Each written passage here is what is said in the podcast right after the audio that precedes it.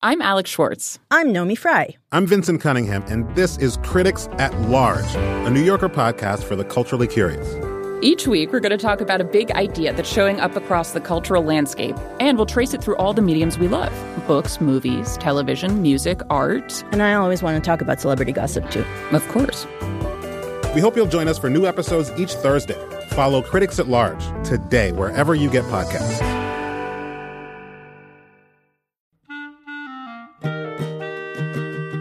This episode of Livewire is brought to you by Progressive Insurance.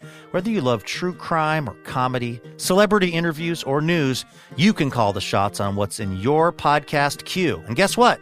Now you can call them on your auto insurance too with the Name Your Price tool from Progressive. It works just the way it sounds. You tell Progressive how much you want to pay for car insurance, and they'll show you coverage options that fit your budget. Get your quote today at progressive.com to join the over 28 million drivers who trust Progressive. Progressive Casualty Insurance Company and affiliates. Price and coverage match limited by state law.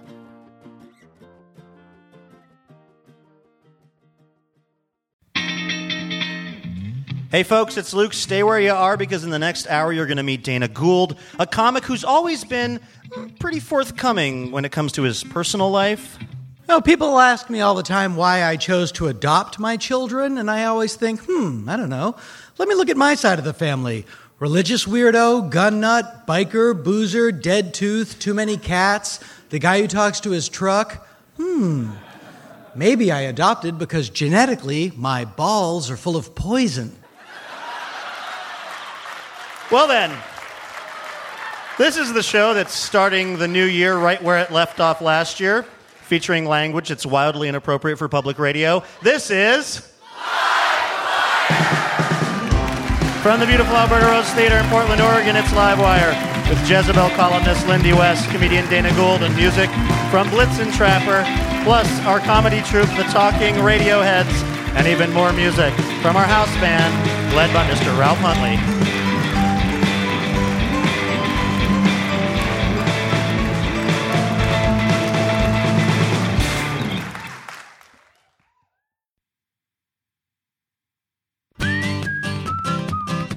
Hey there, everybody. Welcome to another edition of Live Wire Radio, recorded as always in front of a live crowd at the Alberta Rose Theater in Portland, Oregon. I'm your host, Luke Burbank. This is our end of the year broadcast, and what a show we have for you. Our buddy Lindy West is going to swing by. She's a columnist for the website Jezebel which means she spends an inordinate amount of time arguing with commenters and other internet trolls. I work for the internet, and if you don't know what that is, it's a machine where you put in vulnerability and emotion and hard work, and then just like a piece of poop comes out, and then the piece of poop tells you you're fat. Plus, Dana Gould, comedian, writer, and newly single father, provides some insight on growing up in the 60s. I was born on August 24th, 1964, which is exactly nine months and two days after the Kennedy assassination, which tells you all you need to know about how my father processes grief. And we'll get ready for 2014 with the music of Blitzen Trapper. Speaking of New Year's, which is almost here, as I sit in my little home studio here in Seattle. We're in that window of time after Christmas, but before we officially enter the new year. And for a lot of us, well, if you're me anyway, um, we sort of spend this last bit of time after Christmas doing our last minute indulging, you know, whether it's food or drink or whatever, before the new year starts. Because the new year is when we are really going to get it together, right? We're going to work out. We're going to make better decisions about who we go on Tinder dates with. And we are just generally going to become the amazing person that we've always known that we could be, but for some reason we've never quite managed to become. It is a weird thing, right? This hope, this idea that our better days are always in front of us if we just want it badly enough. I got to tell you, though, as unlikely an idea as it is, I'm brimming with that feeling today. Uh, that excitement going into the new year. For one thing, I am excited for the new year because my wife got me a puppy, a little lab named Rudy. And um, she's actually, by, by the way, it is a girl named Rudy. Just think like Rudy Huxtable. She's actually sitting on my lap as I'm recording this. Rudy, you want to make your national radio debut?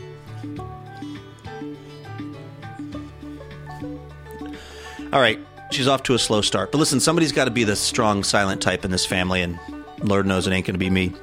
Anyway, we've had Rudy for a couple of days now, and, um, you know, she's a pretty good sleeper.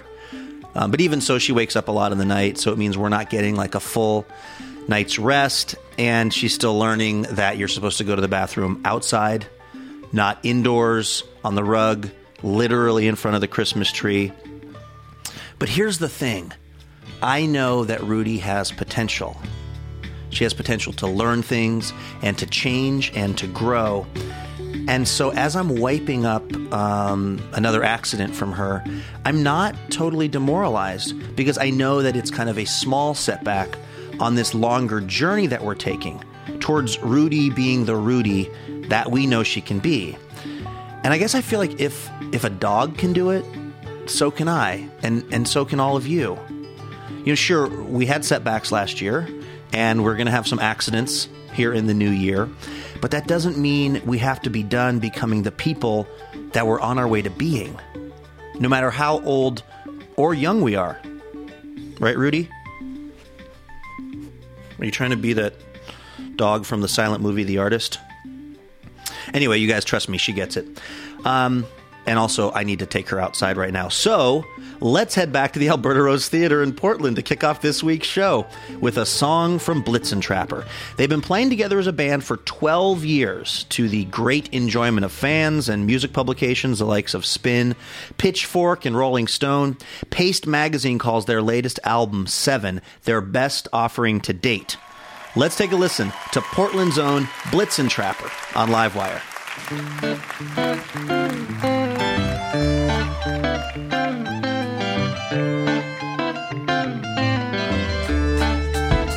Well, I've been driving all night on the road to nowhere with the devil's combo like smoke upon my track. Girl, I hardly knew you, I could never fool you. You was always hitting the stick while the world raced to its grave. And when the morning breaks, I'll be driving wide awake. Cause I've been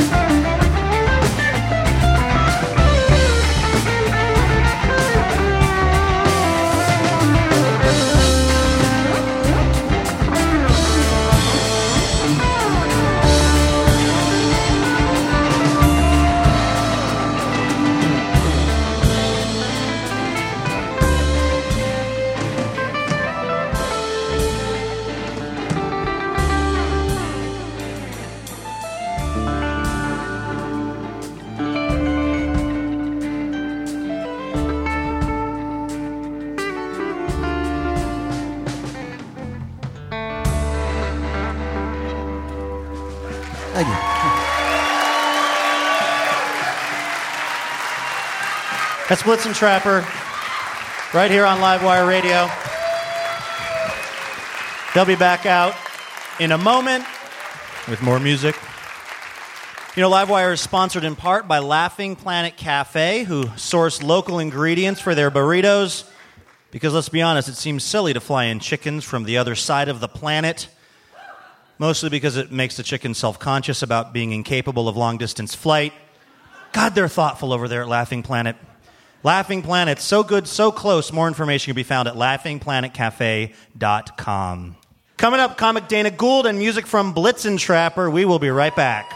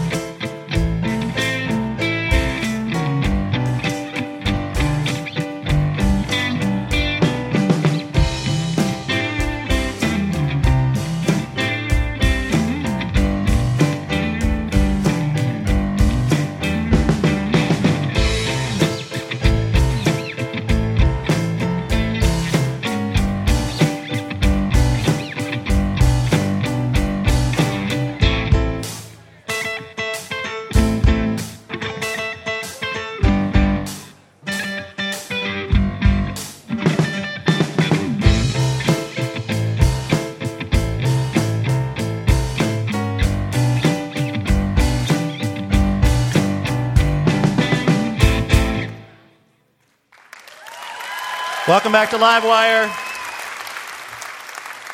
This is Livewire Radio. I'm your host, Luke Burbank. Okay, next up. In the battle against internet idiocy, Lindy West is a hero to a lot of people.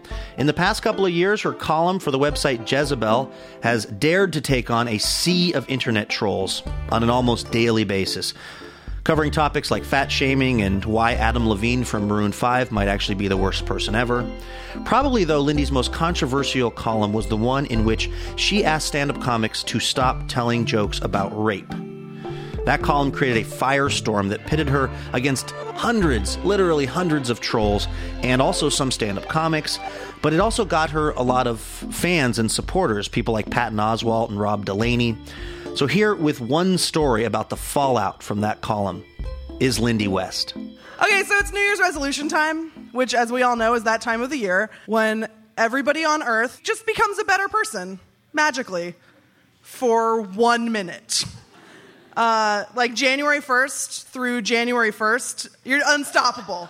You're like, you're eating clean, you're not drinking, you're your best self. And then, like clockwork, literally, January 1st rolls around and you're just like horizontal again, eating bugles out of a funnel that's also like just a bigger bugle, just funneling it in.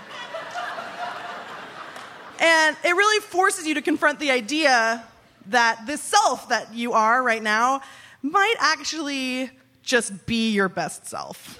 Sorry. Like it might be time, yeah, you might want to just own it and maybe update your OKCupid profile because, like,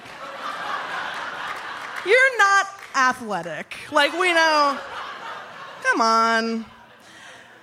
So, the New Year's resolution, in my opinion, is kind of a flawed premise because it's based on the idea that people can change, um, that they can better themselves in a fundamental way.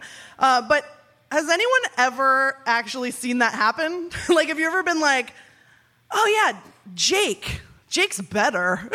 you know, like, oh man, J- like Jake 2.0 just blows classic Jake out of the water. like, it's not really what happens. Um, we spend all this time and energy making these lofty resolutions about ourselves that we're going to suddenly become a whole new person.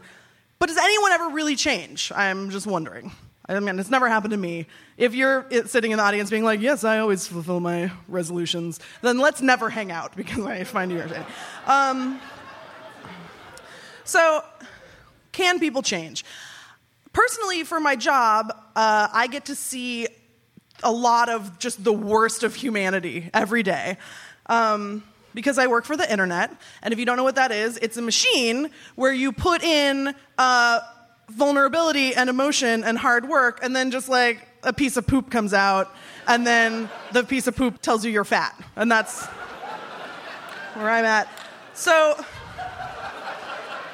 so this past summer, summer of 2013, uh, was particularly rough for me. I had two or three solid months of just um, I'm gonna rape you, or uh, you're way fatter than the girls I usually rape, or uh, like whoa, fatty, you're never gonna get raped in that condition. Like I, I don't really know what reaction you're going for. Like, am I gonna be like, yay, or like, oh no, oh shucks. Um, but I do know what reaction they're going for. They're just trying to hurt me. Like they just want to hurt me. But I've been doing this a long time. Like I eat like 35 you're fat and I hope you dies for breakfast. Like it's probably why I'm fat. But um so it's it's nothing to me. Like at this point it's the equivalent of having to get up and pee in the middle of the night. Like it's just like, ugh, okay. Okay. Like you're not gonna. It's just the, it happens. Like you know you don't like it, but you know it's gonna happen. And so that's that's my job and whatever. Um, but in the course of doing this job for eight years, I've built up defenses that are way stronger than I ever wanted to have. I ever wanted to need to have. But if you can find a sharp enough knife, you can cut through anything. And at the end of the long, exhausting summer of rape threats slash you're too fat to rape, um, somebody got through to me. Uh, somebody went on Twitter and made a parody account of my father, who had passed away 18 months earlier, um, just about two years ago today. Uh, my father's name was Paul West, and the Twitter account was named Paul West Dunzo because he was dead. So, good one. And the Twitter bio said, embarrassed father of an idiot. Other two kids are fine, though. Uh, his location was Dirt Hole in Seattle. So this person researched my father and my family, and they found out his name. They combed through and figured out which Paul West he was among all the thousands of Paul Wests on the internet. And they must have read his obituary. They knew that he died of prostate cancer, and they knew that he was treated at Seattle Cancer Care Alliance. They knew that I have two siblings, and if they knew all that, then they must have known how recently he died. And it was so strategic and so flawlessly crafted that it's almost like he also knew how much I loved my father. The profile photo on the account was a picture of my dad. He's sitting at his piano, smiling in the house I grew up in. It's in our living room where we opened Christmas presents, and I did my homework, and my dad played with the dog, and the dog's dead too. So great. And it's the safest place that I've ever known. And this person took it and they touched it and they perverted it and they turned it against me. Now, people always ask me why I engage with trolls, because I do all the time. Uh, I talk back and I retweet them and I try to direct the world's attention at their violation of the social contract. And it's because trolls are human beings. They're human beings who want to be heard, and they're human beings who've lost their way, and they just want other people to give up too. Um, Later in the summer, I wrote an essay about trolls, and in it, I mentioned Paul West Dunzo. Uh, and, you know, I fed him. I, I fed the troll. I did what you're not supposed to do. And a few hours after that post went up, I got an email. hey, Lindy. I don't know why or even when I started trolling you. It wasn't because of your stance on rape jokes. I don't find them funny either. I think my anger towards you stems from your happiness with your own being. It offended me because it served to highlight my unhappiness with my own self. I have emailed you through two other Gmail accounts just to send you idiotic insults. I apologize for that. I created the Paul West Dunzo Twitter account. I have deleted it. I can't say sorry enough. It was the lowest thing I had ever done. When you included it in your latest Jezebel article, it finally hit me. There's a living, breathing human being who is reading this. I am attacking someone who has never harmed me in any way, and for no reason whatsoever. I'm done being a troll. Again, I apologize. I made a donation in memory of your dad. I wish you the best. And they attached a receipt for 50, a $50 donation to Seattle Cancer Care Alliance. And I've never met this person. I don't know if their life is changed. I don't know if they've changed.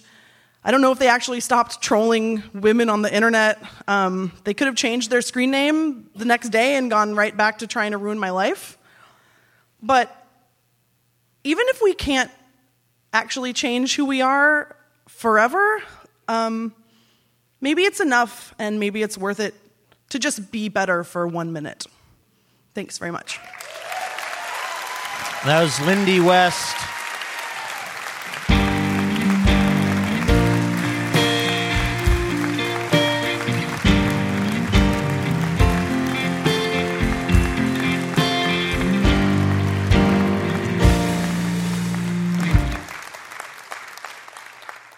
The Livewire podcast is sponsored in part by Ergo Depot, who knows that you sit hard all day, but asks if maybe you could be sitting smarter. Ergo Depot's client list includes Harvard, Stanford, and Columbia University, and you can bet those Einsteins don't sit on poorly designed chairs. Ergo Depot's line of sit and stand desks, saddle seats, and kneeling chairs are all specifically designed for comfort, health, and ease of use and you don't even have to wear your smarty pants to sit on them. But it doesn't hurt. For more information, check out ergodepot.com. Nelson, Happy New Year! Doo-doo-doo-doo. oh, thank you so much for coming to my party. No problem, Angie. Where is everybody? Well, you know about that. They're all fashionably late. Uh, didn't it start two hours ago? yeah, you know, a lot of people canceled at the last second, but you're here, so everything's okay. Come on in. Okay. Uh, Geez, I, I feel so underdressed. No, you look great. Thanks, but you're wearing a gown. Oh, well, it's a special occasion, but the only dressy thing I had was my mom's wedding gown. Huh.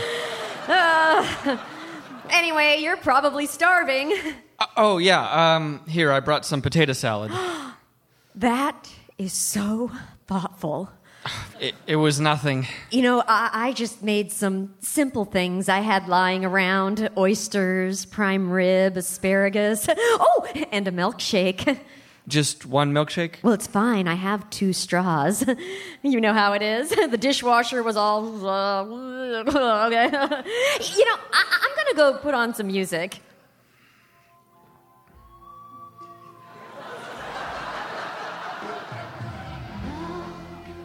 Uh, what's going on, Angie? You know, I'm so sorry my Pandora is acting up. The only thing I can get it to play is love songs from tragic romances involving Boat Station. I hope it's okay. Uh, Angie, just tell me the truth. You didn't invite anybody else, did you? No, I did. You did? Who? Name them. Um, Jackie, there, there's Jermaine, oh, oh, Marlon, of course, Uh huh. Tito, Tito. oh, and, and little Michael from sales. So you invited the Jackson Five. No, no, those are real people that work on different floors. So you don't see them. And don't ask HR about them because they're all very private people. Uh, Angie, just admit that this is a date. You, you know, I would have said yes if you had just asked me out on a date. Really? You would have? Well, I, I definitely would have, but but not now that you know. I know you're such a liar. I am not a liar. Well, even now, after all this stuff, you still won't admit it was all fake. Angie, I'm sorry, I'm leaving. No, please stay. I, I can put on my Spotify. Let's take it slow jams. I'm sorry. This it's just not going to work, Angie. I'll see you on Monday, okay?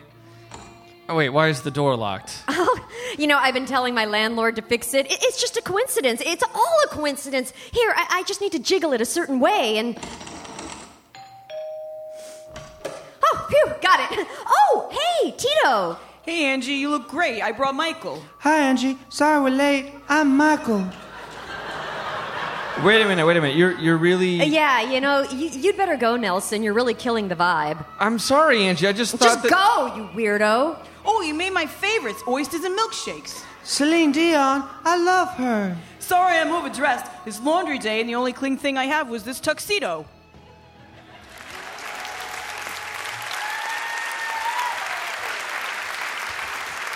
Sean McGrath, Laura Faye Smith, Andrew Harris, and Courtenay Hameister.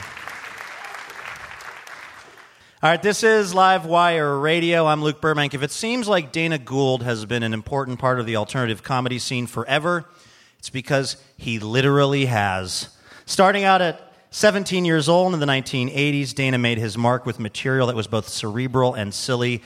He went on to write TV shows, eventually becoming executive producer of The Simpsons, a show you may have heard of if you're into obscure TV trivia. He also has a wonderful podcast, The Dana Gould Hour, which you can listen to, and his new comedy album, I Know It's Wrong, is available through iTunes. Please welcome Dana Gould to Livewire.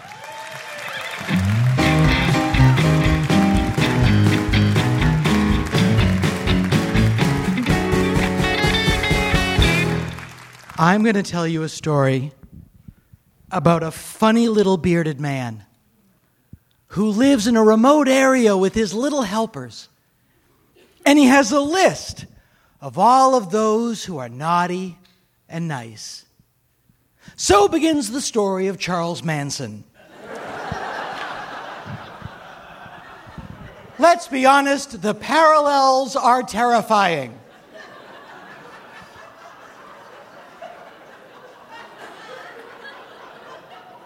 I know it's the holiday season, and I'd like to keep things upbeat, but I would like to say one or two things about Charles Manson right here at the top. One, he still occasionally goes up for parole. Does he get his hopes up? Is he in the cell the night before practicing in the mirror? Charles Manson, nice to see you. Chuck, call me Charles. Charles, good Charles. Fantasizing about the day job he's going to have when he gets out? Charles Manson, Acme Aquatics, who's here to buy a boat? My name is Dana Gould. I'd like to tell you a little bit about myself. I was born on August 24th, 1964, which is exactly nine months and two days after the Kennedy assassination.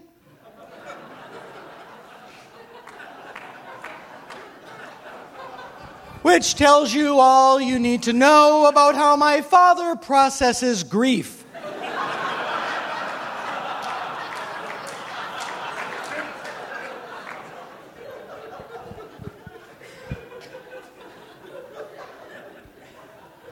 We are at the tail end of the holiday uh, events. Uh, it all starts with Halloween, which is when strangers come to your home and take your stuff.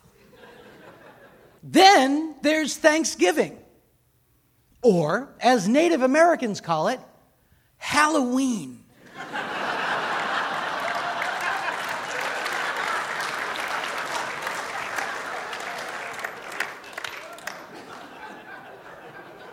then, of course, there's Christmas, the King Kong of holidays.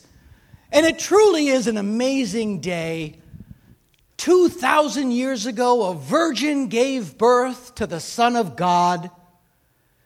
So I have to go to Home Depot and rush hour traffic to buy my brother a nail gun.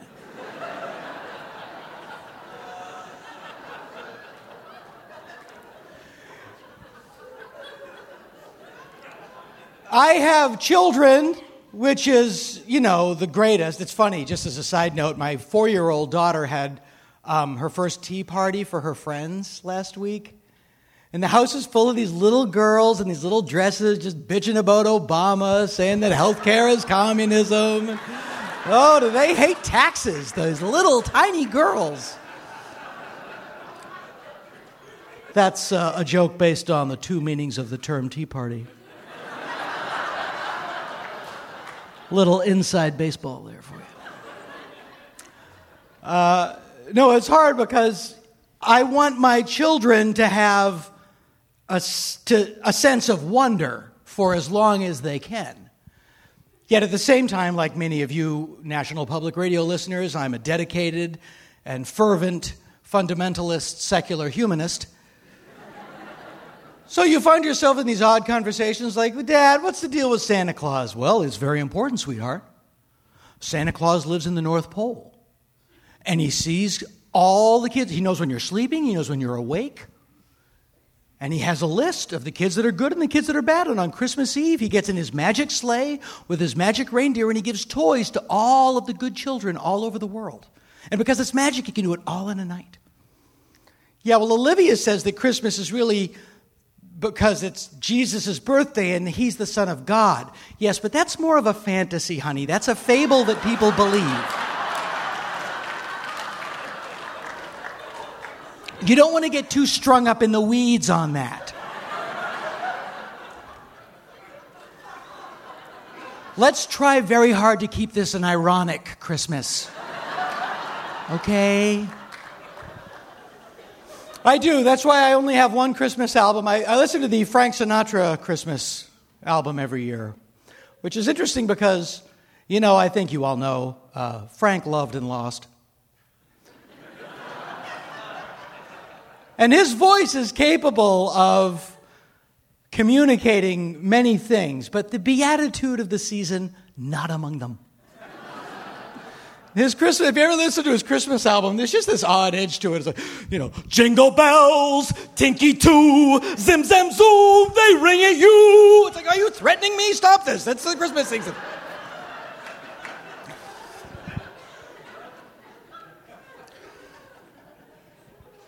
He sees you when you're sleeping. He knows when you're awake. He knows if you've been bad or good. Hey, Edward Snowden should work for this guy. NPR joke. Come on, that's awesome.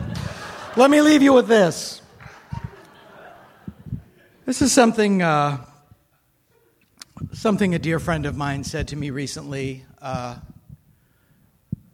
and it just shows if, if, if, the, if the point of the holiday season and the new year is to change the way we are with people to better ourselves as, a, as individuals and as a, as, a, as a race, well, this really matters. Somebody I've known for a long time.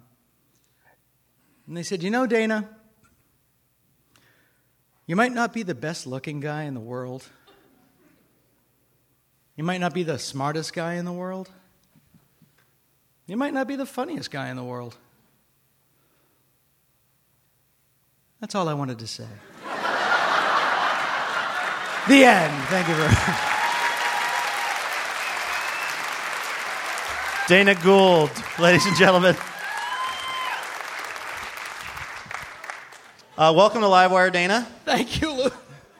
Um, I, uh, as a fan of your podcast and also listening to some of your other appearances, I know that you have been going through some pretty big personal changes in the family department, yeah. which has got to be weird around the holidays. It's very strange for those of you. I, I had a very strange year. I, uh, I lost my wedding ring. Um, I was uh, in a divorce. And just went away. Uh, turns out, uh, turns out there's a, a, a, law office in Beverly Hills that has a list of people they think were naughty, and I'm on it. No, uh, yeah, no, it's been interesting, uh, and and what I've found is that, uh, you know, talking to people about your divorce, it's it's kind of like talking to them about your diarrhea. It's really all you can think about. and nobody wants to hear a word.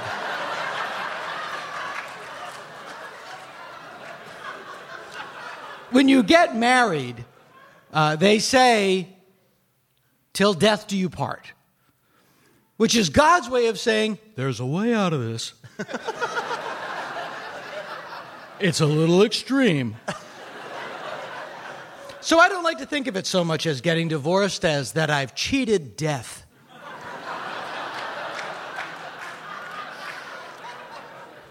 And it worked out perfectly because my New Year's resolution last year was to spend a lot more time in an empty house sighing.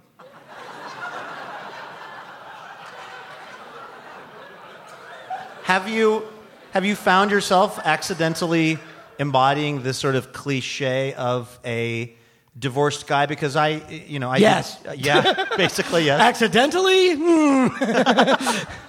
no, it is literally my. Uh, uh, like the, you know the fridge, like mustard, mustard and water. Um, Now, but, you uh, were were you working for The Simpsons when one of the characters, I think it might be Milhouse's dad, has to move Yes. into the Bachelor Arms apartment no, complex? No, but I was involved in that, and we just thought it was so funny to make fun of how pathetic Milhouse's dad would be at the uh, apartment complex. It was based on a thing in Los Angeles called the Oakwoods, which is where all the and we was like, "Does this apartment have a good hanging beam?" Oh yeah, good strong support beam right in the library. Oh, that was so funny before.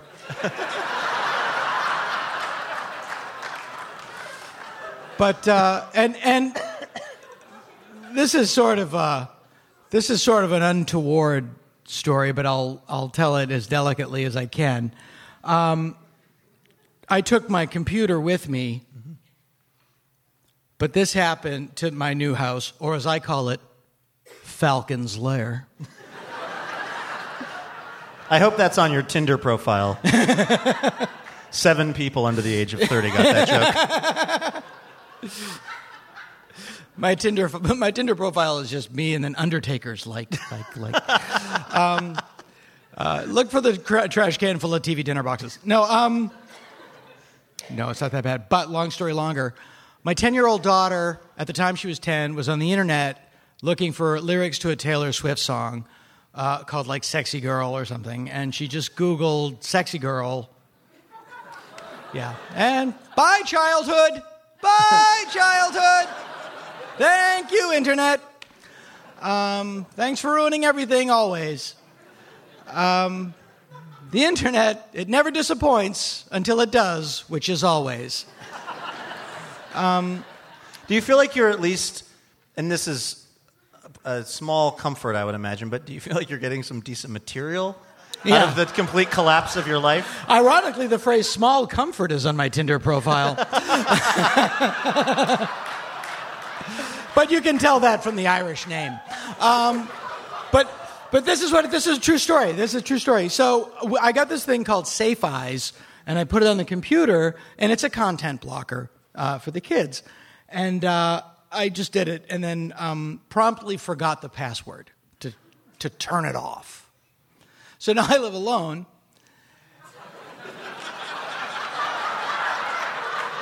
And I find that because I can't get to pornography, that I have like an extra 23 and a half hours a day.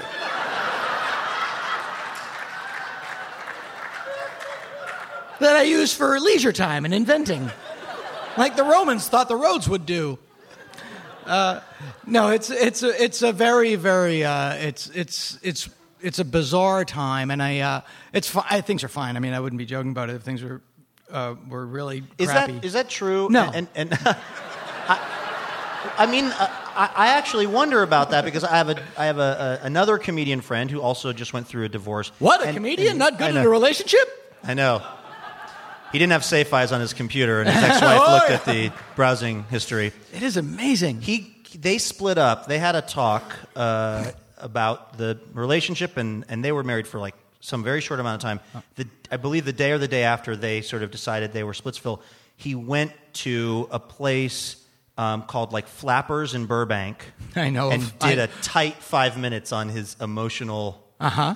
Decline. Like Uh-huh. that was how he processed it. Sure. Are you? I mean, are you? Absolutely. Are you motivated by the same kind of thing? Well, I'm not, no, that, that's putting the cart before the horse. I, it absolutely helps to uh, to be able to talk about it. I mean, you can't not talk about what's the most um, extant thing in your psychological landscape, but uh, you have to be very careful because, like, I don't talk. You, there are other people involved that don't think it's funny at all.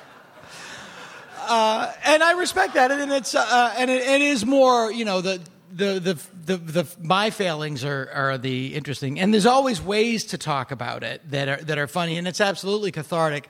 Again, a true story. I felt, you know, I wanted to talk to my parents about it. We've been together forever. Um, uh, not my my parents and I. Literally, as far as I'm concerned, we've been together forever. For me, it was just their way of processing the horror of Dealey Plaza. Um,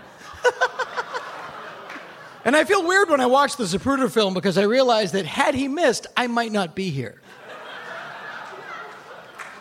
Did your dad ever look at your mom and say, You want to visit the book depository? I was just surprised that Texas had a book depository. That's the most shocking thing of the whole deal. Um, do I have a say? I'll just tell this one story really quickly. if- if Absolutely. right at time. Uh, or if we're, you can always cut it. We've, we've already cut most Yeah, of cut this interview. most, yeah. It'll just be like snippets of "I love Luke Burbank show."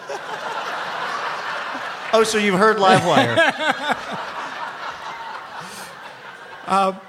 So I, I went home to, uh, to Boston, where I'm from, to tell my parents. And uh, my wife and I have been together as a couple and, and married oh, 18 years.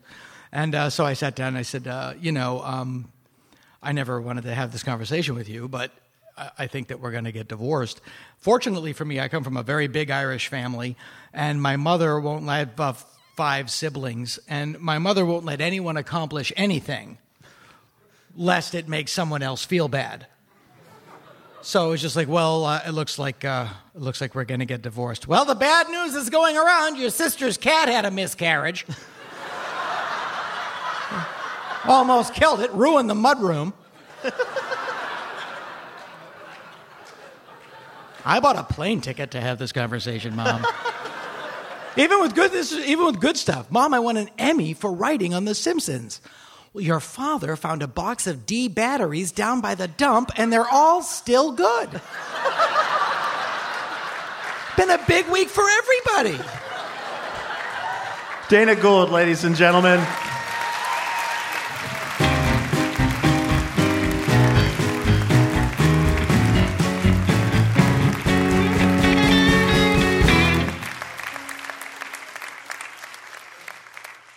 That's Dana Gould. Make sure you check out the Dana Gould Hour and also his new comedy album on iTunes called I Know It's Wrong. During the holidays, many of us heard the story of the Grinch who stole Christmas from the Who's in Whoville over and over again. But now that the holidays are over, the real story seems to be emerging.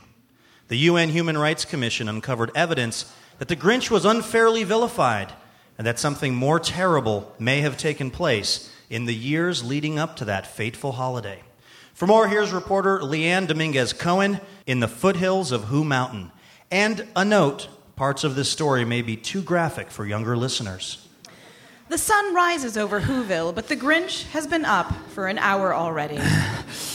There's no fresh water up here, so I have to carry it uphill every day. The Grinch is the last of his kind, a race of furry green creatures native to this area. Before the invasion, we were a peaceful agrarian people. When the Who's came, we were completely unprepared. They're a fully industrialized society armed with floob flobbers and a phalanx of twinkle tanks. The Grinches were driven into the hills, a lifestyle they were woefully unprepared for. Oh, sure, they let some of us live, but they forced us off our homeland and up into these craggy Clue Mountains. The Who's tell the story a little differently. Cindy Lou Who was a child when it started. We didn't mean to hurt anybody. We wanted to live peacefully alongside the Grinches, but they insisted on war. History is written by the victors, but look at the facts. Grinchville was wiped out. They even built the first bank of Whoville on a sacred Grinch burial ground. Every year, the Who's celebrate their victory over the Grinches on Christmas Day.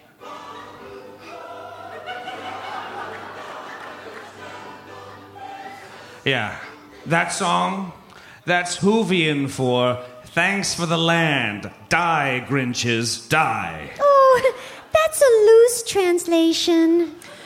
For the last remaining Grinch, Christmas is a sad reminder of a dark time. The Who's came in the middle of the night. Two of them tied up my cousin with floozle resin and threw him in the back of their guffluppity wumpus. I never saw them again. There is absolutely no evidence of any of that. We were just minding our own business, farming our Grinch beans, and. We tried to live side by side with the Grinches. We even invited them to our Who feasts. It's Grinch leg. That's what roast beast is. Grinch leg meat. It's barbaric. It may have been Grinch based back in the day, but now it's mostly soy. And before any of you buy any more for propaganda, my heart isn't too small either, okay? It's a chronic condition I developed from an acute schnoozle deficiency. But didn't your heart grow three sizes that Christmas? Well, it's better thanks to a strict exercise regimen. But, but you, you know what didn't grow at all? My family. Because the Who's ate them. For NPR in the mountains above Whoville, I'm Leanne Dominguez Cohen. It's not Whoville, it's Grinchville, and it's our holy land. Sore loser.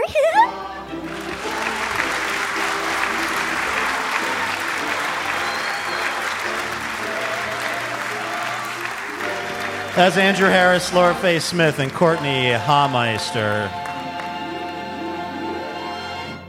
You are listening to Livewire, where we know that Christmas is spent with families, but New Year's is spent on a boat in a man made river in Las Vegas, screaming into the desert night, dressed like Huckleberry Finn while drinking champagne from a bucket. Or however you do it. Coming up, music from Blitzen Trapper. We will be right back. The Livewire podcast is brought to you by Whole Foods Market, who would like to take this opportunity to ask, What is your favorite squash? Now, don't jump the gun here. This is a big decision. You don't want to get stuck with decorative gourd, because that is, as we know, not but a passing fancy. Pumpkins also are fine as far as pumpkins go. And yes, zucchini, that is fun to say. But uh, could we point you in the direction of the noble winter squash, which actually includes a variety of sub squashes, which is a value added right there? Consider the acorn, butternut, or spaghetti squash. Fine squashes all, and sure to receive high praise at your next squash tasting party. For recipes, nutrition facts, and more information, visit WholeFoodsMarket.com.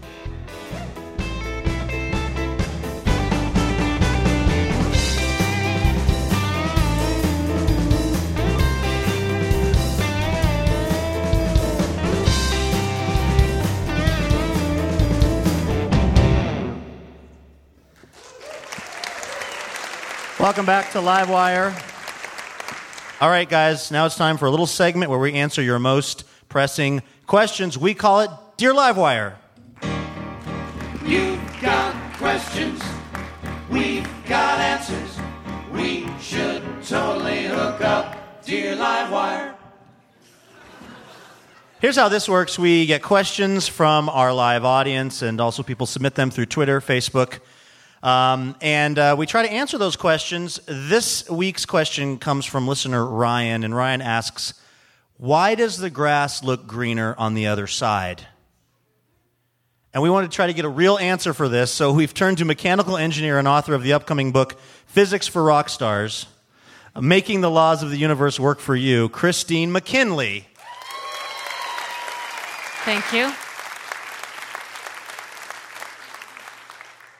Well, first, I think it's important to understand that we as humans are literally wired to see green. Uh, green is right in the middle of our, our visible spectrum. And from an evolutionary um, point of view, that makes perfect sense because if you can see green, then you know where the water is and where all the delicious plants and animals are hanging out. But why does your neighbor's yard look more Yeah. green? I think is the question. I believe Erma Bombeck posited that it was because yeah. it was over the septic, tank. Tank, right, right. Most of my humor reading was things my mom bought at rummage sales as a kid, including yeah. large print Erma Bombeck books. I read that one. But if you think about it, so if you're standing in your own yard and you, you look down and you see the tips of your green grass, but you also see the yellow patches that you didn't water and the beer bottle caps and gum wrappers that you threw from the porch. And so it doesn't look quite as green, but if you look over at your neighbor's yard, you're looking at an angle, right? So you're going to see mostly the tips of the grass and not all their litter and non watered spots, right?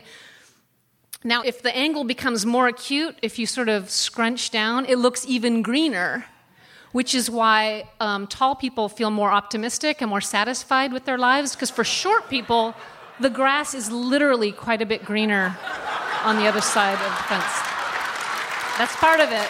That's part of it. Jeez. Yeah. Yeah. Okay, so that's the scientific answer. Right. Right. On a more just kind of like how we as humans, Yeah. how we tend to feel about the world. Wh- why Right. is it that when we look at other people and their experiences, Mhm. it always seems like it's going better for other people and other people's lawns? Yeah, good question. So um, I think it's just just like um, the Earth looks really like this serene blue orb from outer space. It's because you can't see the Black Friday lines and fistfights from outer space. So, and it's the same with other people's lives. You can look at them and think, "Oh, this just looks so." Glamorous and effortless and simple, but if you really got to know them, you'd find that they have these sort of raggedy, unwatered patches, just like your own life. And um, so, what I like to do, I you know, I want to appear cool and glamorous, and so what I like to do is just keep people as far away from me as possible. It really works, and by all means, don't unlock the gate and let them in your yard so they can see the true color of your grass. That's what I do. The cool and glamorous but emotionally closed off Christine McKinley, ladies and gentlemen.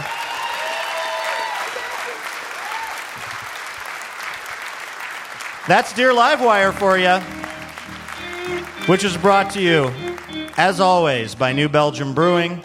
You know that New Belgium is proud to present Accumulation, a white IPA created for the season when thermostats start going up and scarves stop being worn ironically. More information at newbelgium.com.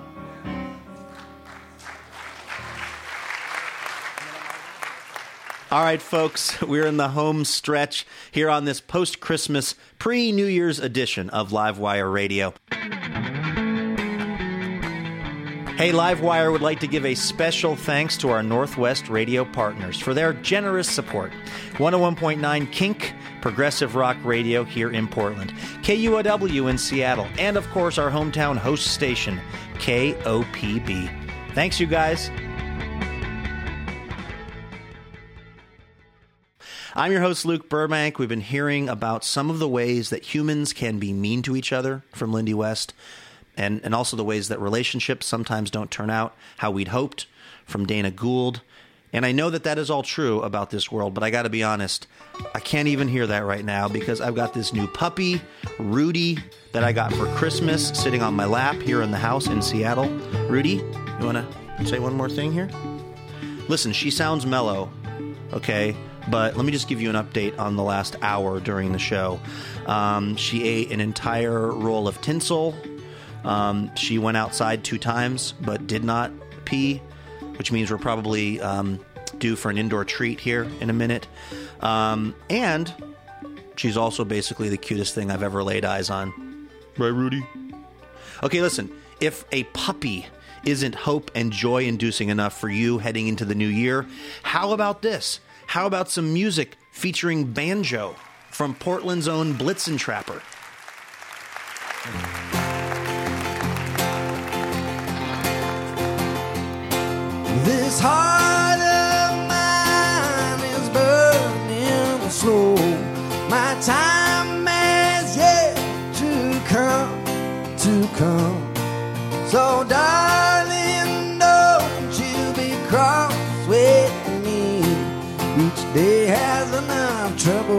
Of its own.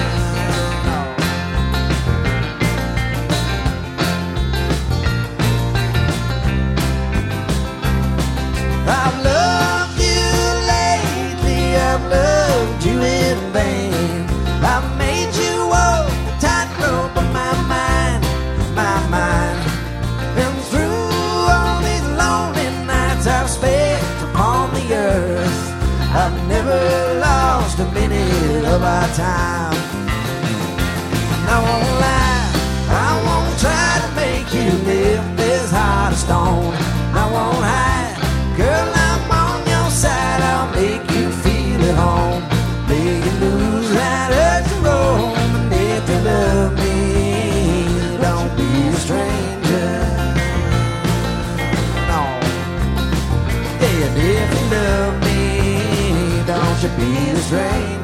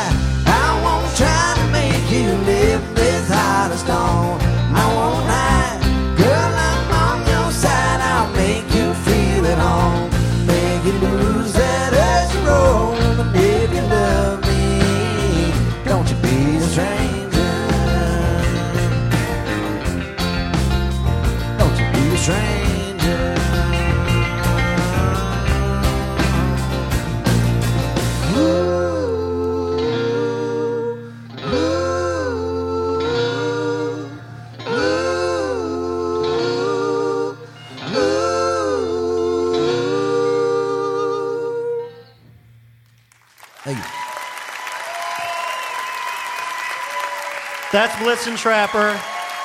All right, that's our show this week. Thanks to our guests, Lindy West, Dana Gould, and Blitzen Trapper.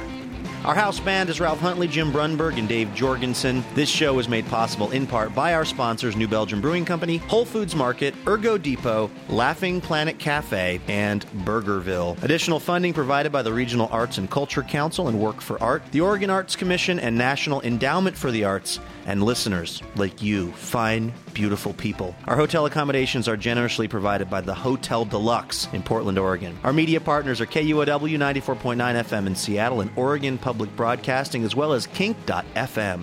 Our executive producer is Robin Tenenbaum. The show is also produced by Courtenay Hameister and Jim Brunberg. Our sketch comedy troupe is Sean McGrath, Andrew Harris, and Laura Faye Smith. Our head writer is Courtenay Hameister with show writers Sean McGrath, Scott Poole, Jason Rouse, and me, our guest writers this show were Alex Falcone and Andrew Harris. Sound effects by Jason Rouse. Special thanks to Revival Drum Shop. Livewire was created by Kate Sokoloff and Robin Tenenbaum. For more information about our show or how you can become a member of Livewire, please visit livewireradio.org. And you can download our podcast on iTunes, Stitcher, or SoundCloud. Or you can find us at Twitter and Facebook at Livewire Radio. Thanks for listening. Dear Livewire, when we first met, I was really shy. I had no idea we'd spend so much time together or that you'd be one to fill my heart with, with joy and make me want to be a better person. Oh, I'm sorry, I didn't know you were here. I was busy reading a review from one of our many, many rapturously smitten listeners. Oh, wait, actually, no, sorry. This is from Elena. Anyway, the point is, uh, it would be really helpful if you wanted to leave us a review. Feel free to say really nice things about us, and uh, we'll even read them now and then on the show. So you might hear your review of Livewire read on the program itself. Uh, reviews help other people hear about the show, and then we can keep doing this for a long, long time because we love having this job. Uh, thank you so much if you've left a review, and if you're about to leave a review, you can go ahead and do it right where you get the podcast.